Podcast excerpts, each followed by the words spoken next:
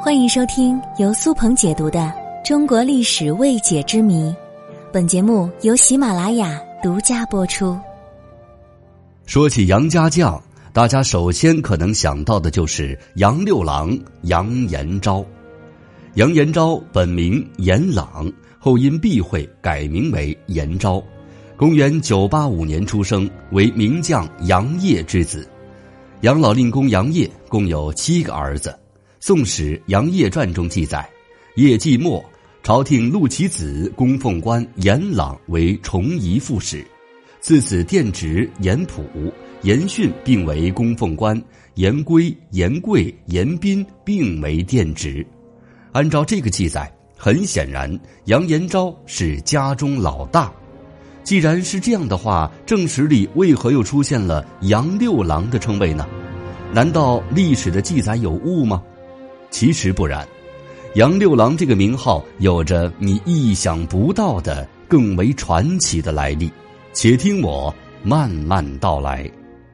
杨延昭小时候比较内向、沉默寡言，不喜欢与人交流。古话说“三岁看大，七岁看老”，他年幼的时候就非常喜欢摆布兵阵这样的军事游戏。就连杨业也评价他说：“此儿累我，每征行必以从。”等杨延昭长大以后，杨业便将他带在军中一同作战。后世也称赞杨六郎披肝沥胆、精忠报国，颇有其父遗风，并有过之而无不及。杨六郎这个名号可以说是敌军所送给他的。熟悉天文学的人都知道。古人称天狼星为六郎星，视为将星。杨延昭守卫边境二十多年，智勇善战，令辽军见之丧胆，其威名为辽人所畏。辽人认定他就是天上的六郎星下凡，故称为杨六郎。对于这一点，《宋史》中有明确记载，《宋史》云：延昭智勇善战，在边防二十余年。契丹旦之，目为杨六郎。下面我们就来看看当年让敌人闻风丧胆的杨六郎。在公元九八六年北伐的时候，杨业命杨延昭作为先锋进攻应朔二地，在朔州城下，延昭被乱箭重伤手臂，但他越战越勇。不过，这是他们父子二人最后的一次并肩作战了。当年七月，辽军大举反击，宋军的形势急转直下。在陈家谷一役中，因友军放弃救援，杨业力竭被俘，最后绝食而亡。听闻这个消息的宋太宗震怒与惋惜之余，也将杨延昭阴补为崇义副使。后来，他又当过江淮南都巡检使、崇仪使、定远军之军，最终任保州原边都巡检使。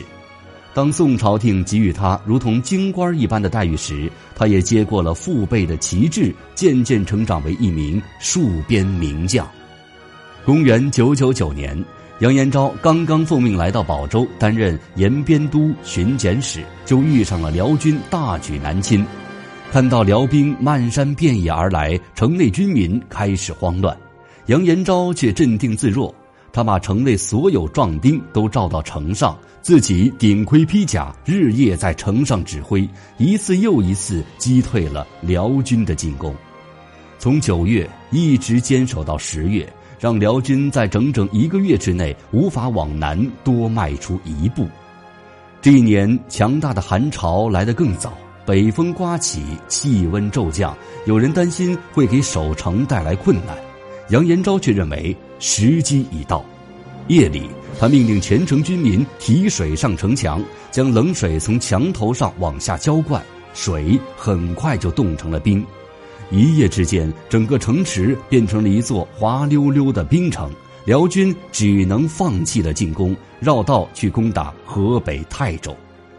这时候，杨延昭看到辽军军心涣散。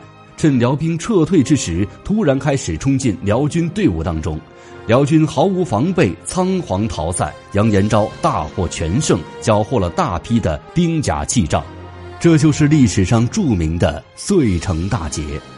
在与辽兵作战当中，杨延昭威震边庭，人们称杨延昭守卫的遂城为铁遂城。宋真宗称赞他为治兵护塞有副风。杨延昭镇守边防二十多年，对于辽军来说，他就是那道难以逾越的边关长城。辽国人认为北斗七星当中第六颗主镇幽燕北方是他们的克星，于是就把它看作天上的六郎星下凡，故称杨六郎。曾作诗曰。北斗七星高，歌书夜带刀。唐有虎狼将，宋有杨延昭。这就是杨延昭为什么是家中老大却得名杨六郎的原因了。